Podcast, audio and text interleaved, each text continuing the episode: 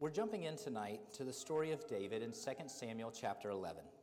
There's a lot in this chapter, and we won't be able to unpack all of it because it's a very significant chapter in the life of David.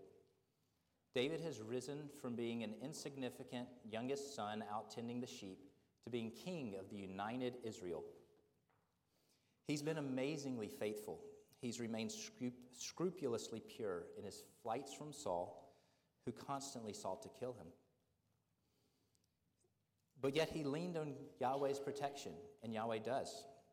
Yahweh protects him through his fight with Goliath, through Saul's pursuits, and through the civil war with Saul's son Ishbosheth. Now God has fulfilled his promise that David would be king. David sits as king, and God has subdued his enemies around him. Perhaps more significantly, in 2 Samuel chapter 7, God made a covenant with David. God promised to build David's line and that his line, his kingdom, and his throne shall be established forever. God promises to be a father to David's sons, so that when they sin, instead of cutting them off, as he did with Saul, that he will discipline them. After this, David continues victorious over his enemies, and chapter 10, just prior to our text, is really the prologue of our story. In 2 Samuel 10, David's kindness to the Ammonites, the neighbors on the east, is rebuffed causing the Ammonites and Syrians to make war against Israel. Yet God is with David and Israel, and they are victorious and subjugate the Syrians to the north. 2 Samuel 11, our chapter, picks up the following year when the war continues, and Israel seeks to fully subjugate the Ammonites to the east in a new campaign season. This is where the text picks up in 2 Samuel chapter 11. In the spring of the year, the time when kings go out to battle, David sent Joab and his servants with him and all Israel.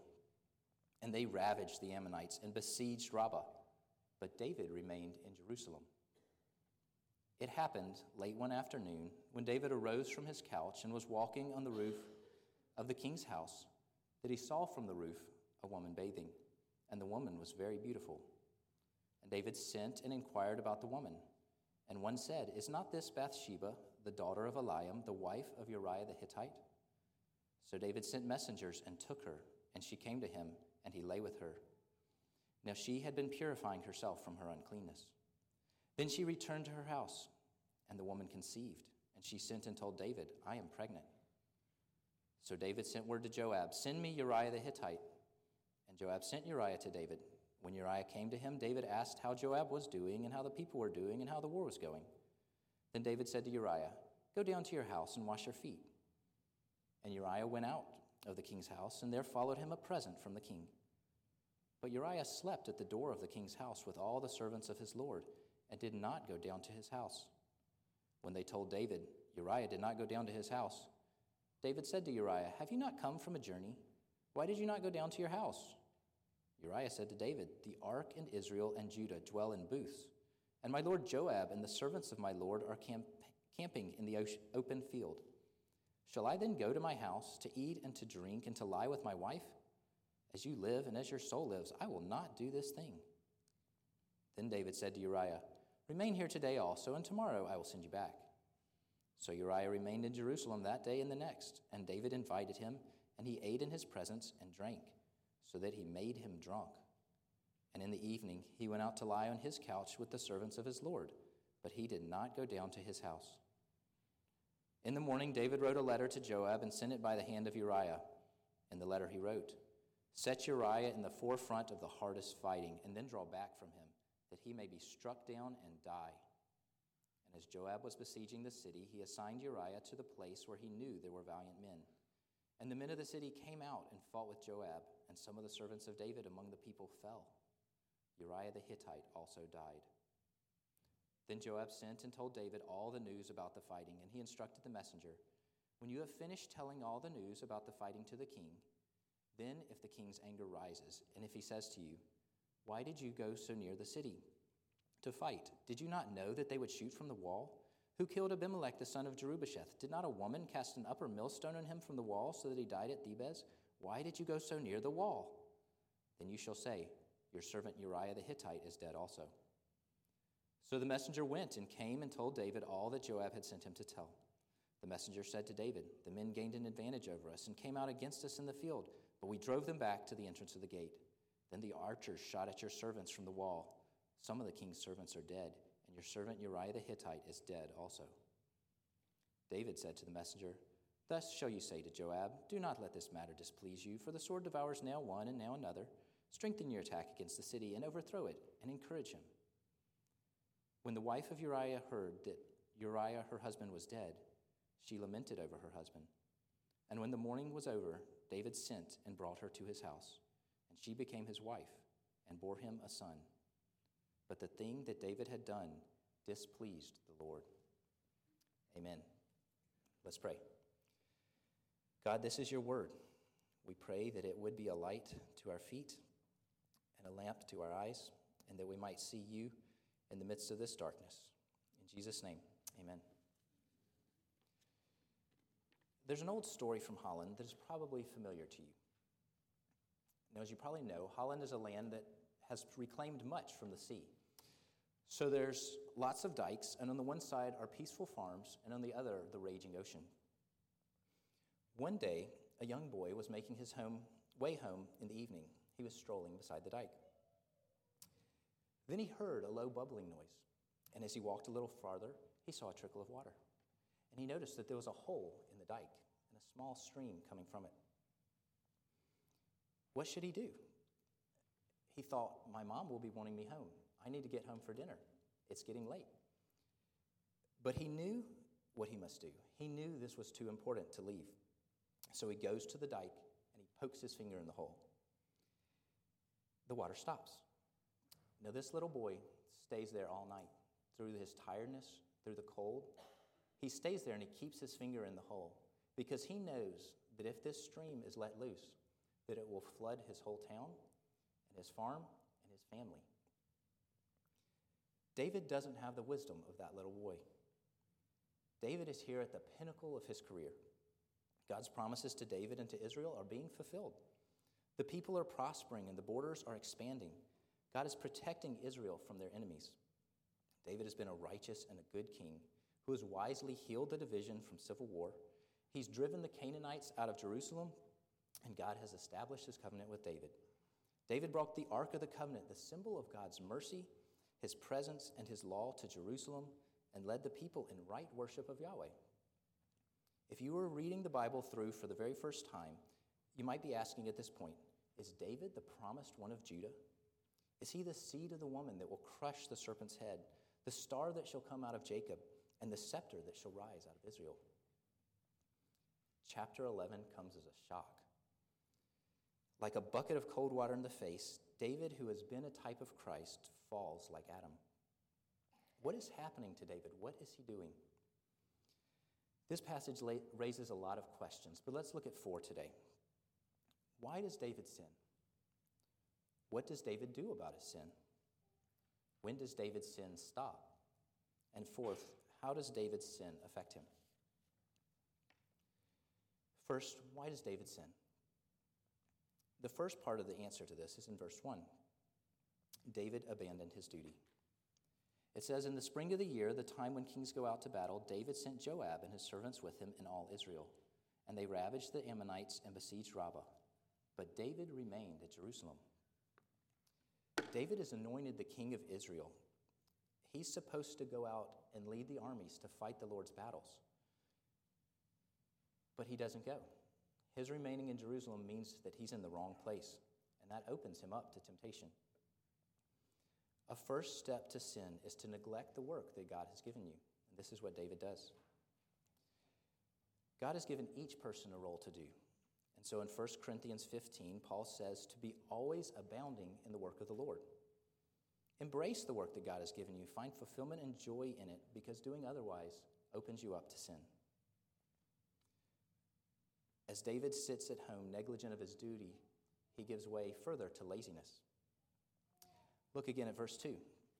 It says, It happened late one afternoon when David arose from his couch and was walking on the roof. David is reclining and taking a nap in the middle of the afternoon.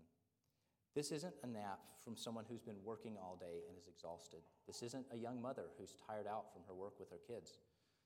But this is David simply being lazy because he's not doing the work that he's supposed to be doing. The walking here is literally walking back and forth. His restless strolling shows that he's tired of his idleness. This isn't, uh, there's definitely a place, I would say, for Sabbath rest. I want to, to make that caveat. That honors and is commanded by God. But the mid afternoon snoozing and restless strolling on a workday that David's doing is not that. The attitude, I'm entitled to a break, I've worked hard, seems to be what led David here. Instead of allowing entitlement to slide us towards sin, we should remember Jesus' words in Luke 17. So you also, when you have done all that you are commanded, say, We are unworthy servants. We have only done what was our duty. David's negligence provides the opportunity for sin. But as the story continues, his sin intensifies and gets more concrete. As David idly gazes out over the city, his negligence and laziness give way to a more obvious sin, the sin of lust. Look at verse 2. It says, He saw a woman bathing, and the woman was very beautiful. You could translate that good to look at. It implies that David is not just merely passing along, but that he stops and he stares. When David first notices this woman bathing, he's faced with temptation. What if he had turned away? What if he had put his finger in the hole in the dike and stopped the sin right there? But David isn't ready for temptation because his negligence and idleness have left him vulnerable. And so he gives in to lust. He is sinfully desiring this woman who is not his wife in his heart. Again, I ask, what if he had repented then? He would have sinned in his heart, but the destruction of sin would have stopped. Christian, acknowledge the sinful desires in your heart quickly and turn from them. Do not listen to the lie that they aren't hurting anyone, because they certainly will. Jesus calls a lustful glance adultery in the heart in Matthew chapter 5 and says it's better to pluck that eye out than to continue in sin. Sin is serious, sin is destructive. It's not something to be toyed with. So when we realize, when you realize that you are going down a path of sin, admit it. Confess it, repent, ask the Lord for mercy right then. Take the time out necessary to pray and to make yourself right in your heart by the help of the Holy Spirit. Sin is like going in the wrong direction on the interstate. You're moving quickly in the wrong direction. Slowing down won't really help because you're going the wrong way. Keeping on going sure won't help. You must get off as soon as possible. You must take the first exit. So recognize your sin and take the exits that God gives you. Because you see, sin always develops. We see here that it turns from passive idleness to active lust in David's heart, and then it starts reaching outside of himself. The next thing he does is to send and inquire who the woman is. I'm not saying his prior sins had no impact outside himself. Having lust in his heart will already hurt the relationship with the women David's already married to. And not being with the army in some ways hurts all the troops fighting for him. But as sin grows, it becomes more destructive to those around us. The word these messengers bring back to David is actually God's grace. David is clearly being shown that continuing down this path that he's going is sin.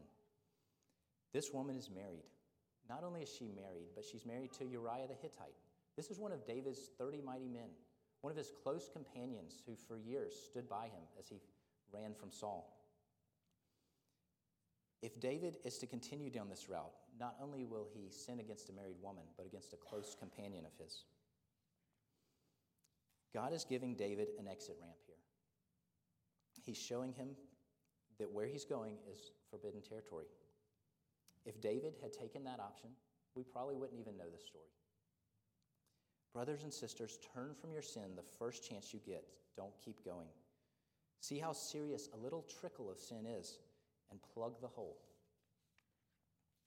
Now, at this part in David's story, the action is fast. Sin seizes and blossoms quickly. David chooses to blatantly break the seventh commandment by committing adultery. He sent messengers to take her, and he lays with her. That quickly, the sin is done. And with it, the passing pleasure of sin is finished. But not the pain and death of sin. all the way from our text through chapter 20 of 2 Samuel, David is dealing with the consequences and the destruction brought by this act of sin.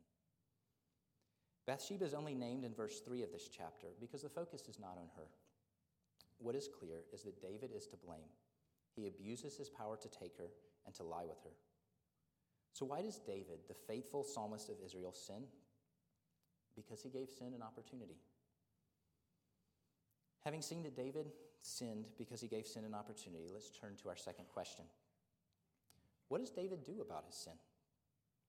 At first, nothing. A couple weeks go by and David is unconcerned. But sin does not stay hidden. The end of verse 4 indicates what's about to happen. The cleansing that's mentioned here by Bathsheba is prescribed in the law for a woman to do every month. Bathsheba's ritual cleansing shows that it's the right time for her to conceive, and it shows that she was not already pregnant. It shows her purity and her faithfulness to the law. When Bathsheba does conceive, it reveals what David has done.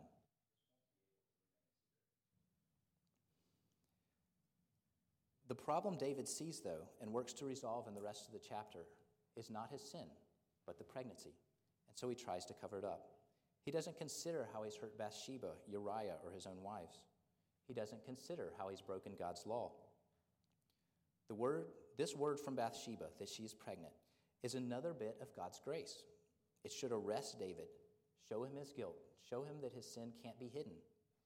But instead, he treats the pregnancy as a problem. As an aside, pregnancy is never a problem. If sin led to it, that's the problem. Pregnancy creates a new special life.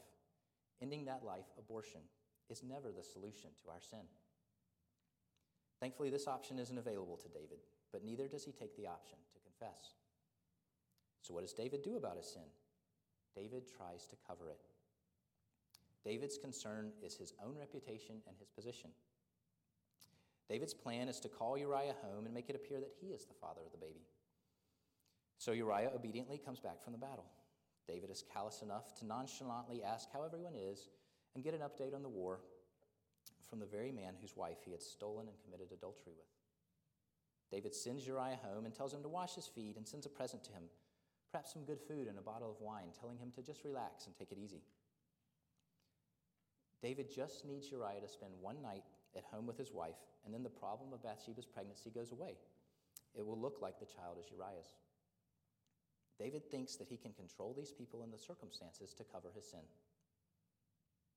So let's ask what should David have done? He should have confessed. He should have admitted that what he did was wrong. Under the old covenant that David was under, acknowledgement of sin was to be accompanied by sacrifice. Leviticus 1 tells us that God provided burnt offerings for one who is guilty to come, and the animal will be accepted for the guilty person to make atonement for him. Like so many fig leaves in the sun, David's attempt to cover his guilt fails. David needs the Lord's atonement to cover his sin. 1 John 1 9 tells us if we confess our sins, he is faithful and just to forgive us our sins and to cleanse us from all unrighteousness.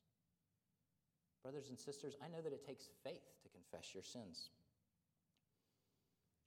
When you sin grievously as did, David did, there's serious consequences. Children, you know that confession might lead you to get disciplined. And adults, you know that, dis- that confession could lead to harming a friendship, or in serious situations, perhaps even the loss of your job. Yet God tells us to confess and repent to turn away from our sin. It sure doesn't seem like it in the moment, but God is seeking our good. Our natural response is to cover our sin, but we cannot do it. Only God can. He wants to heal and restore us. Continuing to sin instead kills and destroys us, and those around us as well. So, what did David do about his sin? He tried to cover it. Instead of arresting his fall into sin, instead of stopping the flow of water, he keeps going, which leads to our next question When does David's sin stop? David's plan with Uriah fails. Uriah doesn't do what David says. He doesn't go back to his house or his wife. The text, text is explicit. We're told four times that Uriah did not go back to his house. Uriah tells us why in verse 11. The armies of Israel are in the field. Uriah would be betraying them if he came back and enjoyed the pleasures of home. We must remember that Israel's army is not a normal army. This is the Lord's armies to fight the Lord's battles. In 1 Samuel 21, David implies at least that the men of Israel, in their own campaign, take a vow of abstinence. And so Uriah would be betraying his own word and not just his companions by doing this. What condemnation Uriah's words should be to David. The army of Israel is fighting in the field, and David stayed back to enjoy the pleasures of home, the very thing Uriah won't do. God uses righteous but unsuspecting Uriah to once again confront David with his sin. But David again doesn't listen. He again rejects God's grace to him. David has already sought to deceive Uriah, but his sin progresses further. It keeps growing. David tries again to get what he wants, this time by making Uriah drunk. So he adds that sin to his others. David has blinded him. Sin has blinded him to what a good king should be. The pleasure of sin is gone, but it keeps entangling David further and dragging him down. This ploy to get Uriah drunk doesn't work either. He is faithful to his vow and does not go home. And so we begin to see just how seared David's conscience is. He writes a letter to Joab and sends Uriah's death warrant back by his own hand.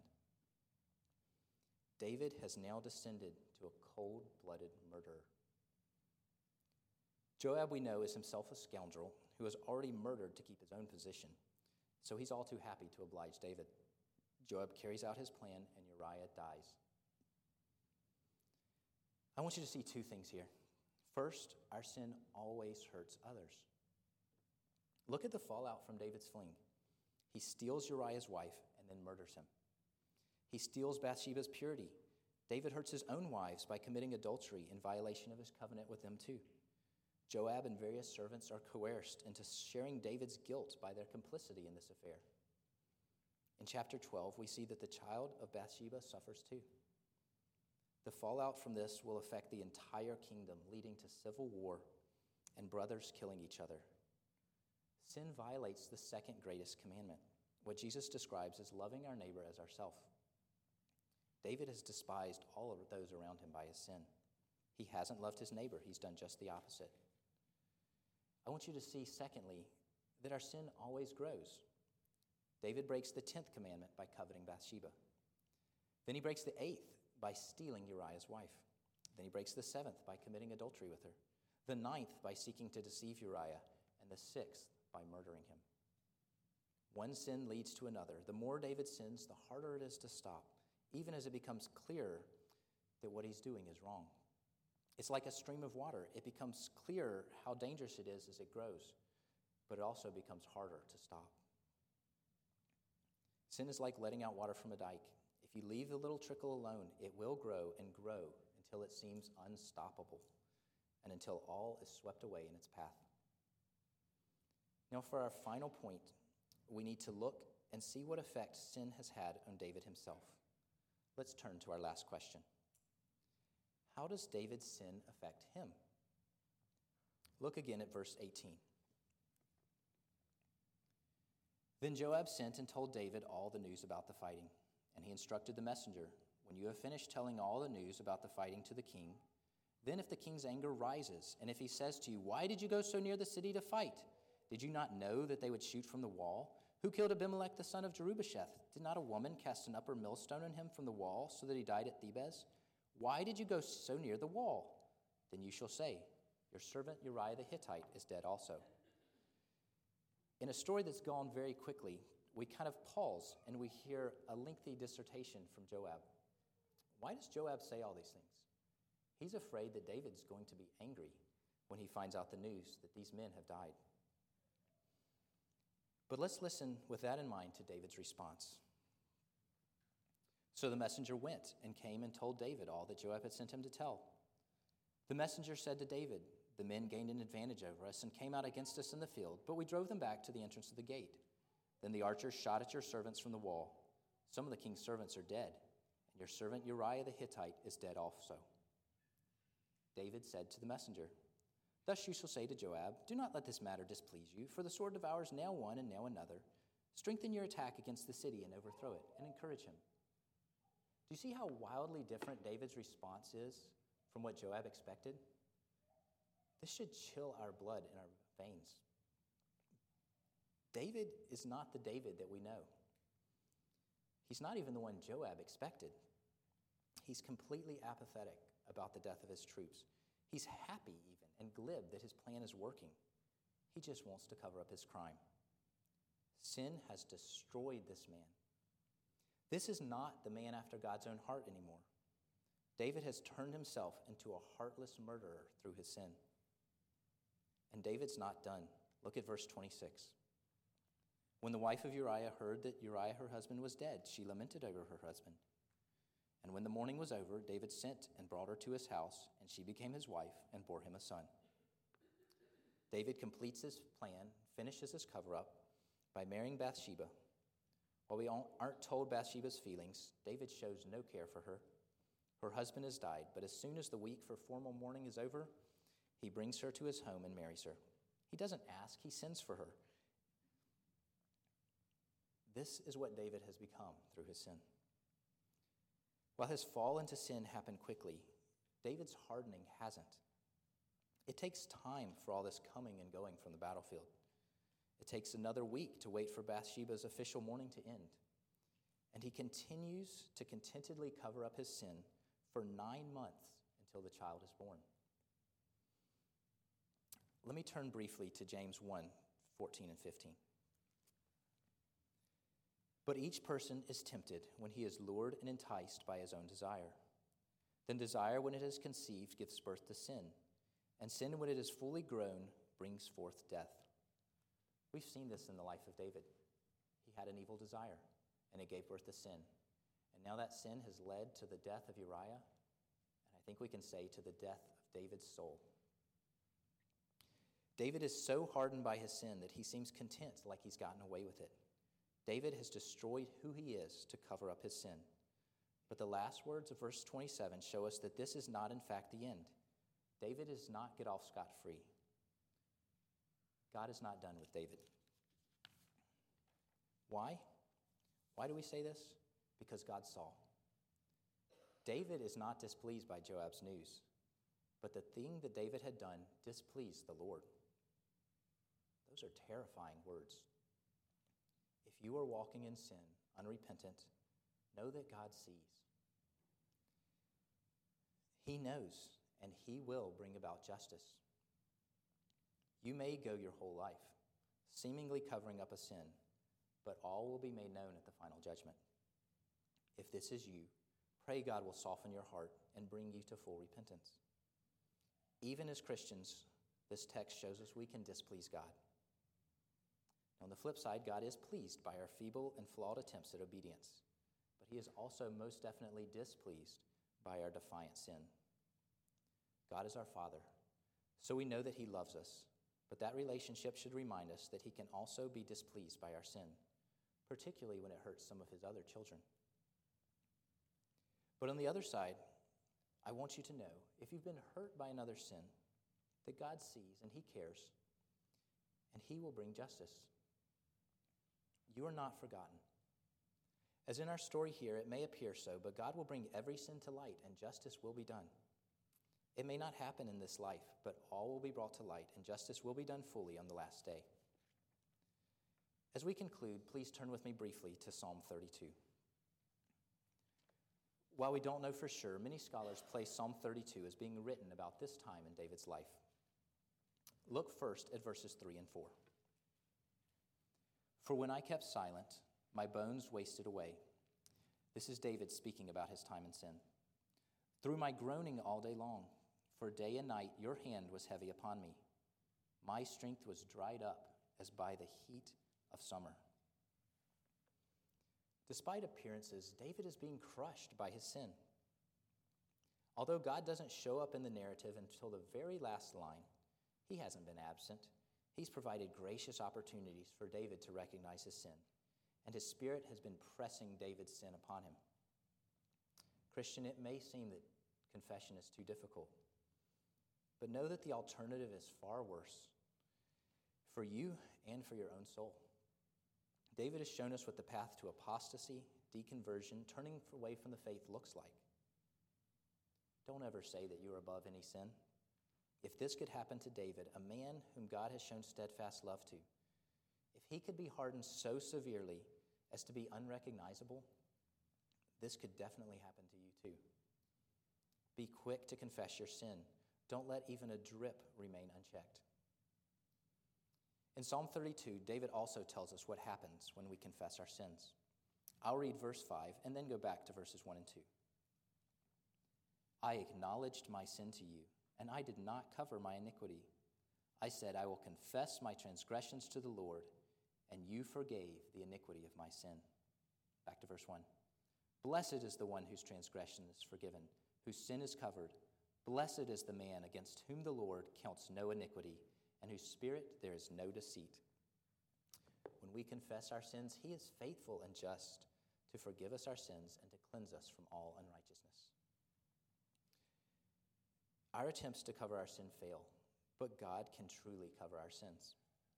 You see, up until this point in the story of David, it would have been easy to wonder if he is the promised Messiah who will deliver God's people. This passage shows he isn't, but those promises are still true. There is a son of David who will come after him and who is the true king God's people need. Instead of sacrificing his people for the king's sin, this true king sacrifices himself for the people's sins. God can justly cover our sins and count no iniquity against us because of the work of Jesus Christ on our behalf on the cross. Because the penalty has already been paid. There is atonement for our sins in the blood of Jesus. Repentance brings restoration. He has covered our sins. If you are anywhere along this road of descent into sin, repent today. It may be hard, but on the other side is the blessing of knowing that your sins are forgiven covered by Christ your King. Amen. Let's pray. God, you are holy, holy, holy. May these words help to convict us of our sin and to make us a holy people. Thank you for your spirit that le- does not leave us in our sin, but who convicts our hearts and who brings us to Christ. Thank you for the redemption that we have in Christ and the renewal and restoration that we have. Thank you for your table that reminds us of this. In Jesus' name we pray. Amen.